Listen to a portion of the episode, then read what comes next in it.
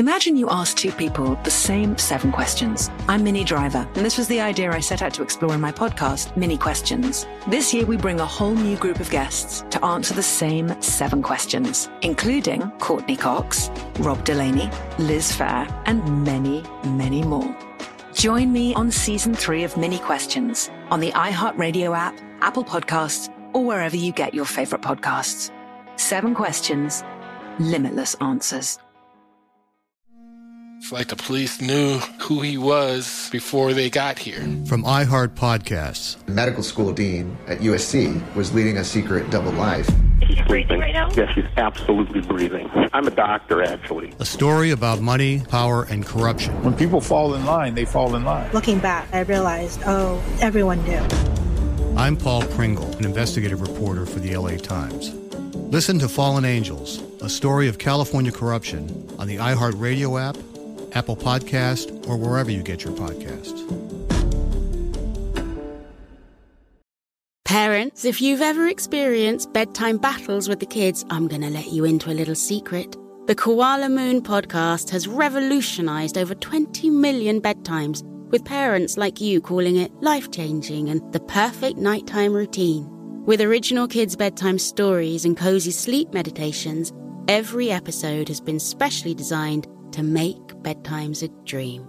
Listen to Koala Moon on the iHeartRadio app, on Apple Podcasts, or wherever you get your podcasts.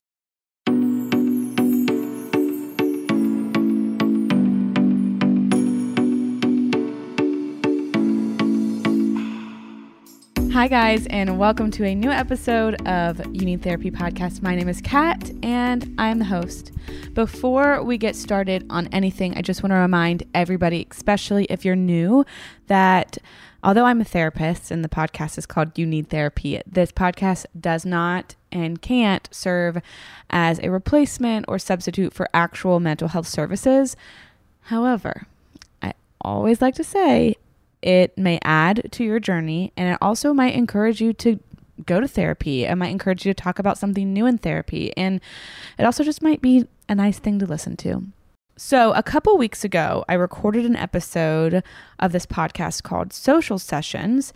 And it's a podcast about social media strategy. And what we talked about, it was supposed to just be an episode about how um, social media can affect mental health and all that comes along with that. You guys know that I love to talk about that. And we ended up talking a little bit about how authenticity and vulnerability have become somewhat trends for influencers, whether it's on TikTok or on Instagram or whatever other platform you're using. And although I had seen that and realized that and noticed that in my head, I had never kind of heard it put into just words like that. Oh, authenticity is is trending on social media. And so then a week or two later, I was reading a article on Psychology Today and it was talking about secrecy and the whole uh, magazine that whole edition of the magazine was about secrets and it was this article about secrecy and why we keep certain secrets and what kind of secrets actually hurt us and what kind of secrets are like okay to keep. And i just had this light bulb moment and was like oh my god we need to have a little conversation on you need therapy so, this is that conversation. So, I want to start out with this idea of something being trendy. What does it mean for something to be trendy? And according to vocabulary.com, our trusted source, Trendy describes something that's stylish or popular, like skinny jeans or fancy coffee drinks. If your shoes are the newest, coolest kind of sneakers, they are trendy. If all of your neighbors seem to suddenly have Great Dane puppies, you can say that's a trendy dog breed in your neighborhood. And oftentimes, something that is trendy is something that a lot of people are doing that at first it seems like weird or off or like, ugh, kind of like, uh, it's kind of like almost cringy. Yeah, when 90s style came back last year and i specifically remember somebody wearing those like steve madden black platform shoes with like the stretchy thick band on the front i was like oh no. Like those shoes are so ugly i can't believe we ever wore them. And now a lot of people are wearing them and they're like cute and cool. And to be honest i'm like i wish i still had mine. Now, staying on trend essentially kind of keeps you like in the in crowd. It allows you to fit in, and there's a lot of enticement to this, right? Like, after all, I think most of us would agree that we want to be liked, we want to be well received, we want to be admired or thought highly of. And the thing about trends is that it's not just about clothes, it's really about anything. It can be the language you use, the food we eat. Like when cauliflower, everything became a thing. When gluten free, everything became a thing. Like the diets we're on, when keto was cool, when paleo was cool, like all this stuff, the hobbies we engage in the workouts we do like just being in the fitness industry myself i've seen how like the different workouts have changed and, and developed and what people like now and where they want to be seen and all that. And this can even go to like the vacation spots we visit. Like it's cool to go here now it's cool to go here now. Everybody's going to asheville then everybody's going to nashville then everybody's going to la then everybody's going to the amalfi coast and you know the list goes on and another thing about trends is I think we should note this they come and they go. They're constantly changing. And to stay with the trend, you have to constantly be changing as well. So, authenticity being trendy kind of seems like an oxymoron to me. Like, how does that work? If they always change and you have to always change, but authenticity is something that's static, it's just like who you are, like, how is that?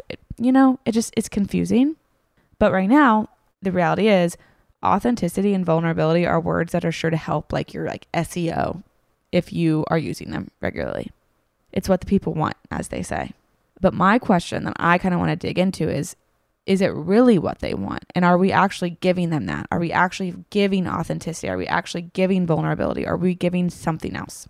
So, today I do want to talk about how these two things are showing up in our world, why it's good, because honestly, part of it is good, and how it can actually sometimes cause more harm than help. So let's get into it. I want to start where I even first remember hearing the words vulnerability and authenticity in a new way. So I started hearing about the power of vulnerability in 2012 when I was a therapist at a treatment center and I was actually an intern therapist and I was in a group and part of the group was this therapist handed out these laminated cards and the cards had a quote from Brené Brown in which when I got the card I pronounced her name Bren Brown. I had no idea who this woman was and I was directed to go watch a couple of TED Talk videos that she had recently done. And I immediately did it that night. I remember sitting in my bed. I was living in East Nashville in this like weird loft thing that didn't have a door.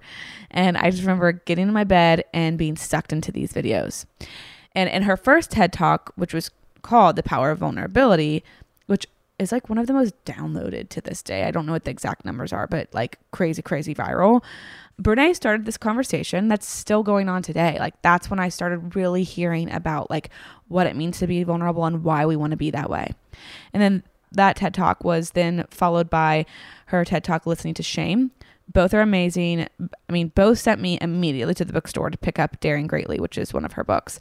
So if you haven't read that, I highly, highly, highly recommend it. And if you haven't listened to her TED Talks, I highly recommend those. You can just search The Power of Vulnerability or listening to shame. Honestly, you can just search Brene Brown TED Talk. Mm, you'll probably find more than that. So, even as a therapist, I, am not going to lie to you guys. You, you guys know I like to be honest on here.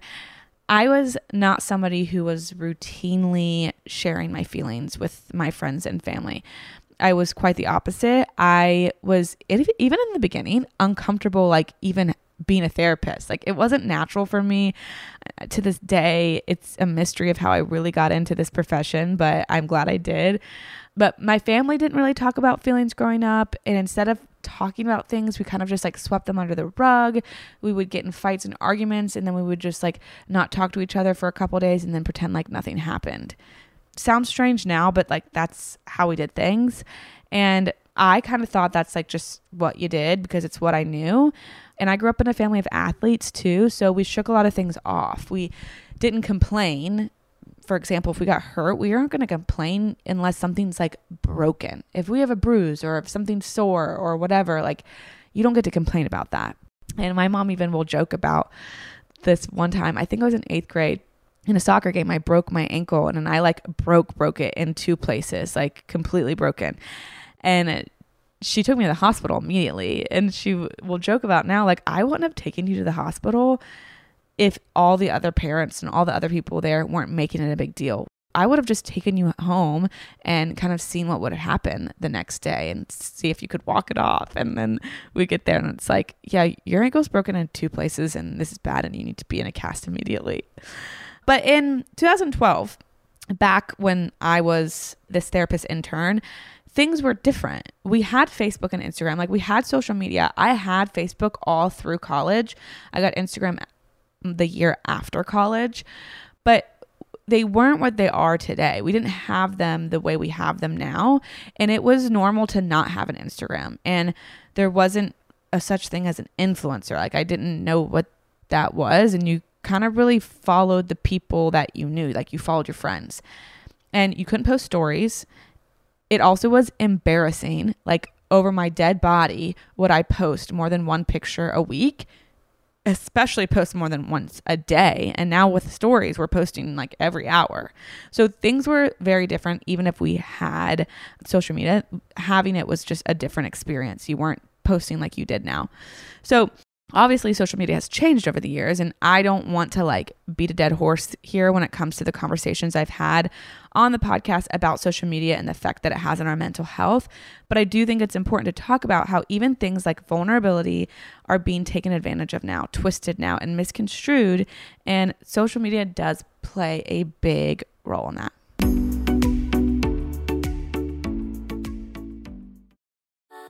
Mother's Day is right around the corner, and in true She Pivots fashion, we're highlighting moms who've dedicated their lives and their pivots to supporting mothers. The iconic Christy Turlington will join us to talk about launching Every Mother Counts after pivoting from her 90s supermodel days. And later, the co CEOs of Baby to Baby will share how they're addressing the needs for millions of babies and moms. So tune in and subscribe to She Pivots. New episodes out every Wednesday. Listen to She Pivots on the iHeartRadio app, Apple Podcasts, or wherever you get your podcasts. Every family has skeletons in their closet. Mine certainly does. Ones that go back a hundred years and reach thousands of miles back to our hometown in Sicily.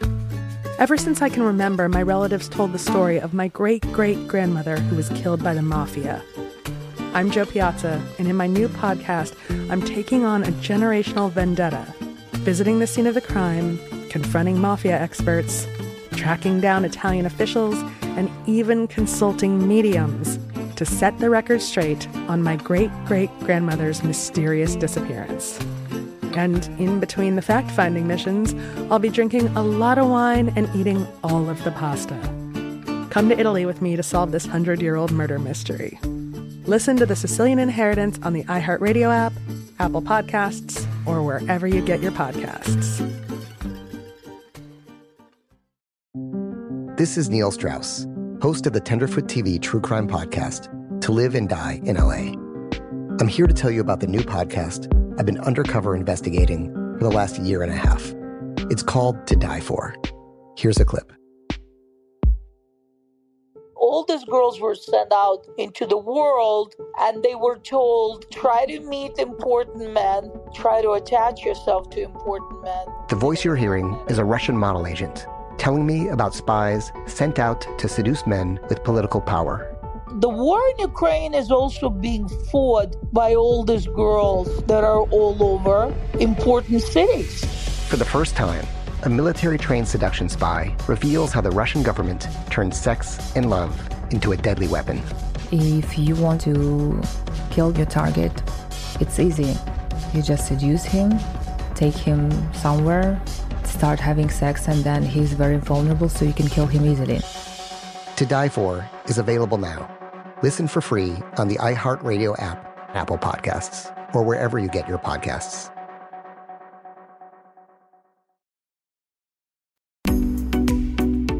We've talked a lot also about how words can lose their power and they will continue to do so at the rate we're going. Anything that happens to anyone now is trauma. Every jerk is a narcissist and every person who lies is gaslighting. Like we've just kind of like oversimplified certain terms so they are kind of like overarching and we can apply them to whatever we want. They're kind of buzzwords, they gain attention, they make us feel I don't know, some of us might feel smarter when we're using certain words, but what I also see happening is every person who's posting a picture without a filter is vulnerable, and anyone who shares a photo of themselves crying is being authentic. But wait a second. Do we even know what any of these words mean anymore, or are we just following the buzzwords and trends? So, back in my internship, the same one where I found that card from Brene Brown, I learned a lot about addiction. I learned a lot about AA, the big book, the 12 steps, and everything in between. And I never found myself actually working the 12 steps myself. I was never somebody who regularly attended meetings or was part of that community, but we used that and that was a resource that a lot of our clients used. And so I it was exposed to a lot of just like their beliefs, how they work, and a lot of the sayings that come in AA groups or any of those kinds of groups. And one of them that will always stick with me is secrets make you sick. Like I was saying in the beginning of this episode, I read this recent article in the July issue of Psychology Today titled Why We Keep So Many Secrets. And it was by a man named David Ludden. He's a doctor of sorts. And in it, he wrote Secrecy is intentionally withholding personal information from one or more persons. Keeping secrets can often be harmful in the long run, both physically and psychologically. However, according to psychologists Michael Slepian and Alex Koch, I don't know if I'm pronouncing their names correctly, it's not the withholding that hurts us. Instead, it's the ruminating that harms.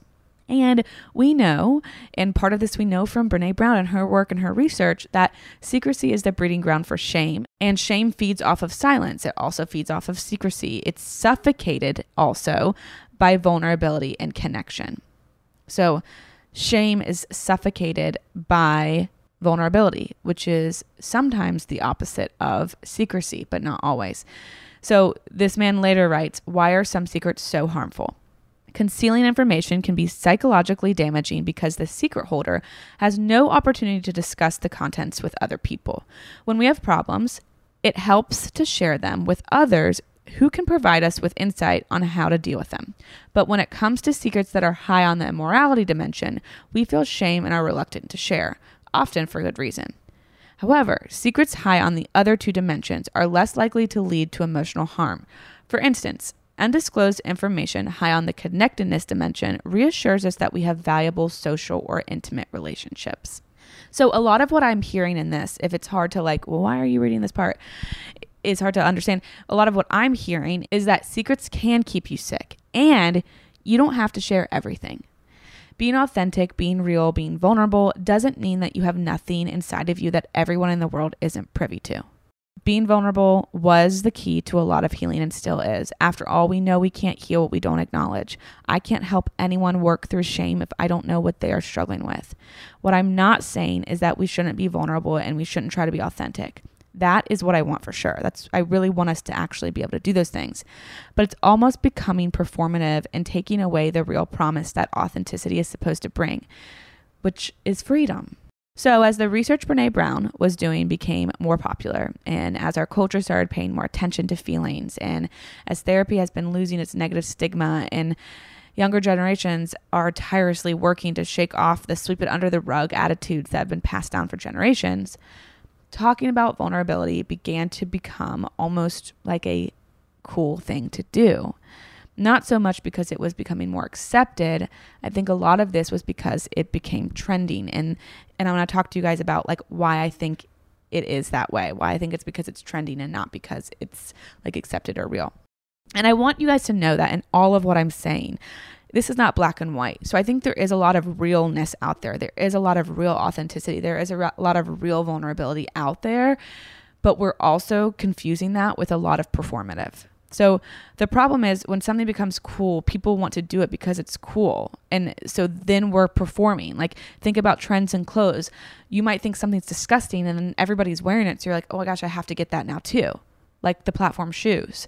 So it's a performance. Did I really like that or do I like that now because everybody else likes it and because it's cool and because what people are wearing? So enter performative authenticity and performative vulnerability. Some of you guys might remember this. A lot of you guys might remember this or even just like know about hearing it. But in 2015, this woman named Rachel Hollis, who, mind you, I find extremely toxic and damaging as a person of influence another story for another time. But she posted a bikini picture of herself on Instagram that went viral. And this particular picture was one of her showcasing, in her words, this is what she wrote her flabby skin, saggy belly button, and stretch marks. When she posted that, the internet went viral. She became somewhat of like an icon in the body positivity world. Mind you, that is its own disaster that we don't have time for today. And that vulnerable, authentic picture became a really great business move. And I don't know what the intention was. I don't know, but it did become that. What this picture did is it gained a lot of attention. And what is it that we settle for when we don't feel good enough or that we reach out for when we don't feel good enough about ourselves? We go search for attention. And again, I will say I do not know. I, I don't know what Rachel Hollis's intentions were when she posted that. It's it's no secret to people who listen to this podcast regularly that I think her way of motivating people is very damaging and scary. But in 2015, who knows? Maybe she was really trying to be real with people. But what happened is being real became a strategy because of how that picture performed on the internet. And when being authentic becomes a strategy, vulnerability is compromised. Vulnerability becomes calculated, and this is not authentic. It can't be. It can't be authentic if it's calculated and if it's a strategy. As humans, I believe that we have these two innate desires to be loved and then also to be ourselves, aka to be authentic. Well, when we don't feel loved, we end up creating strategies that help us maintain a manufactured feeling of love we settle for attention and admiration. And the cost of that is often our authenticity. We pick up or we drop certain parts of ourselves to gain this thing, to gain the attention, to gain this like manufactured feeling of love and belonging.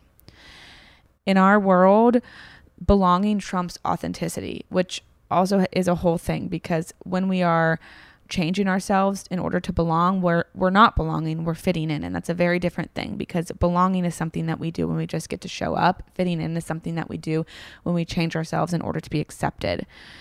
But that's what happens when we can't get this one thing that we're born this one desire that we're born just desiring in our core. We become really really creative. And it has a cost. Our creativity has a cost and it costs who we truly are a lot of times.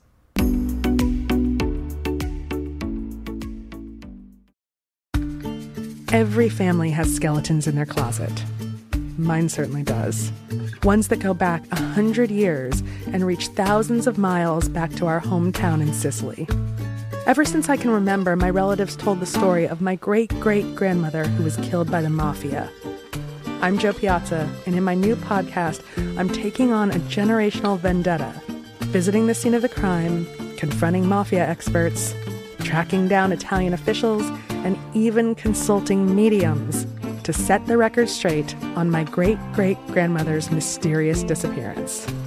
And in between the fact finding missions, I'll be drinking a lot of wine and eating all of the pasta. Come to Italy with me to solve this hundred year old murder mystery. Listen to The Sicilian Inheritance on the iHeartRadio app, Apple Podcasts, or wherever you get your podcasts. Mother's Day is right around the corner, and in true She Pivots fashion, we're highlighting moms who've dedicated their lives and their pivots to supporting mothers. The iconic Christy Turlington will join us to talk about launching Every Mother Counts after pivoting from her 90s supermodel days. And later, the co CEOs of Baby to Baby will share how they're addressing the needs for millions of babies and moms. So tune in and subscribe to She Pivots. New episodes out every Wednesday. Listen to She Pivots on the iHeartRadio app, Apple Podcasts, or wherever you get your podcasts. This is Neil Strauss, host of the Tenderfoot TV True Crime Podcast, To Live and Die in LA. I'm here to tell you about the new podcast I've been undercover investigating for the last year and a half. It's called To Die For. Here's a clip.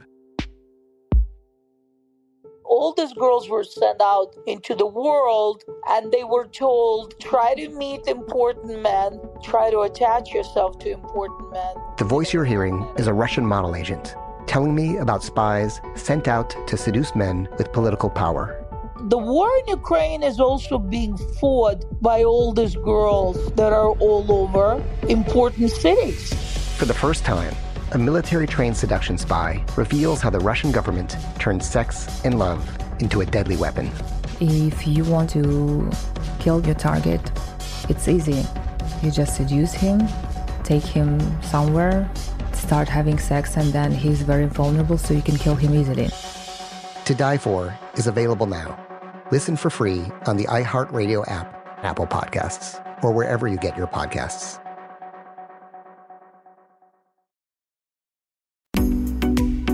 Authenticity in its own right isn't cool. It isn't trendy. It can't be. We've kind of established that. We can't control who our authentic selves are. We can only accept them and be those people.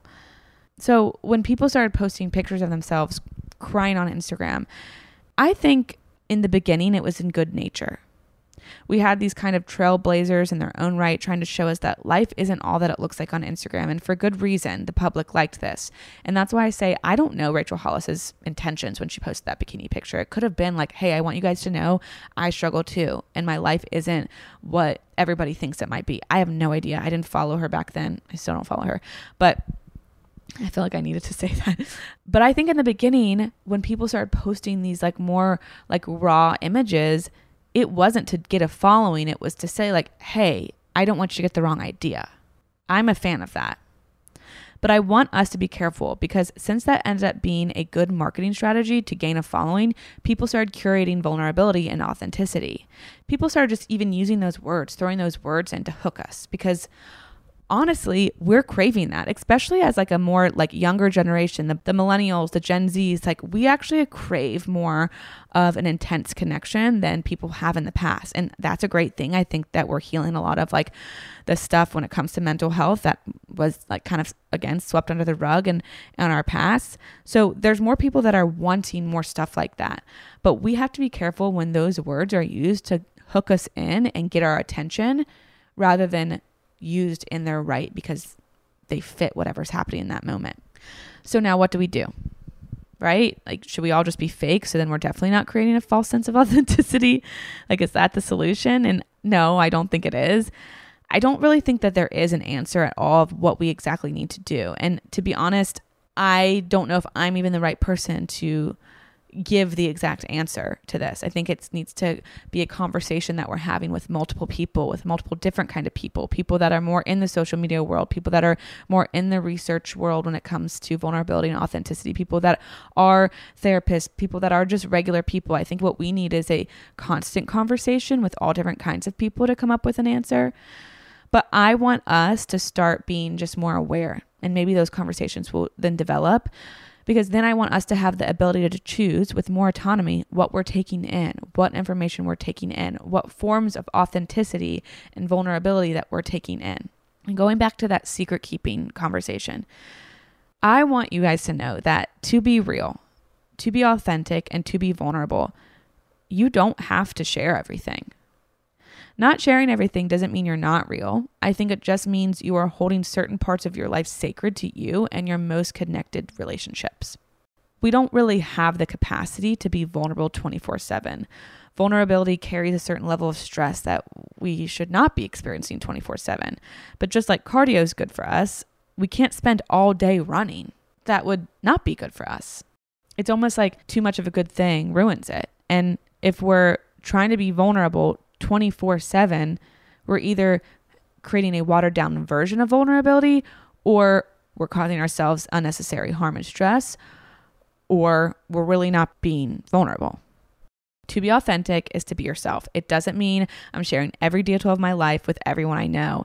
And honestly, there is a quote that I love. And I heard this on Annie F. Downs' podcast, That Sounds Fun, a couple years ago when she was going through the Enneagram. She did these like Ennea summers where she would like go through every single number on the Enneagram separately. And I don't even know what number this quote came from, but it was something along the lines of be authentic with everyone and transparent with few.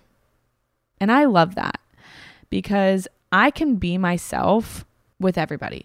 Doesn't mean that everybody's getting the same exact intensity of who I am, but I can be myself with everybody. Like n- me not sharing everything with everybody is not me being fake.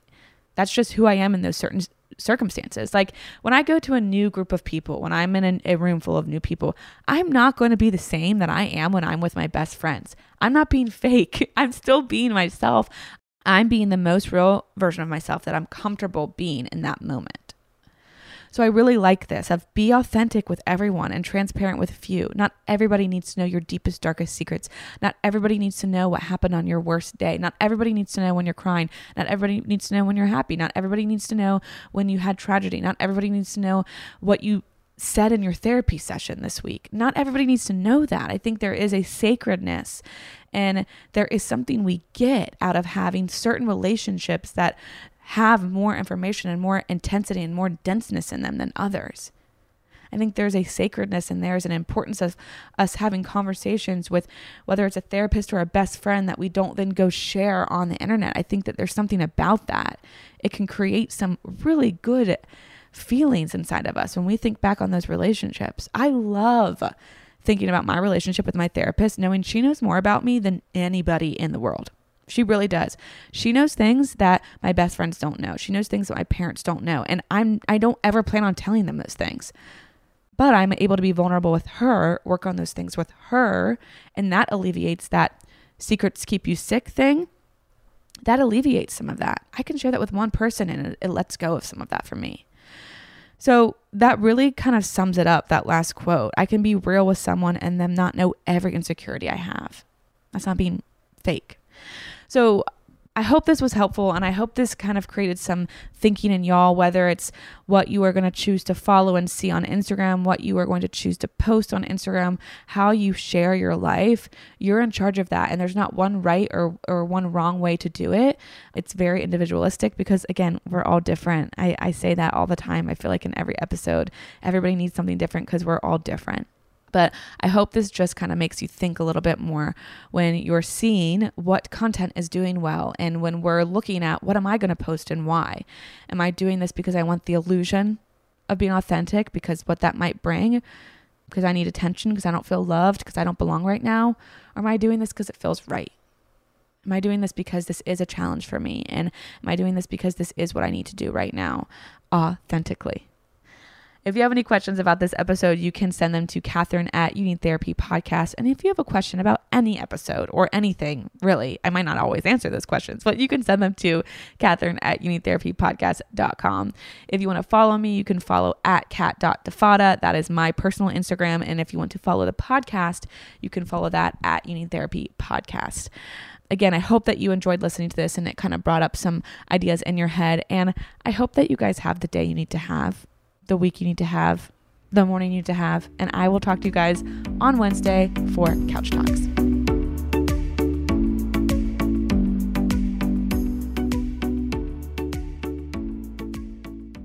Imagine you ask two people the same seven questions. I'm Minnie Driver, and this was the idea I set out to explore in my podcast, Minnie Questions. This year, we bring a whole new group of guests to answer the same seven questions, including Courteney Cox, Rob Delaney, Liz Phair, and many, many more. Join me on season three of Minnie Questions on the iHeartRadio app, Apple Podcasts, or wherever you get your favorite podcasts.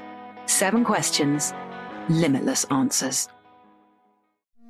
It's like the police knew who he was before they got here. From iHeart Podcasts. The medical school dean at USC was leading a secret double life.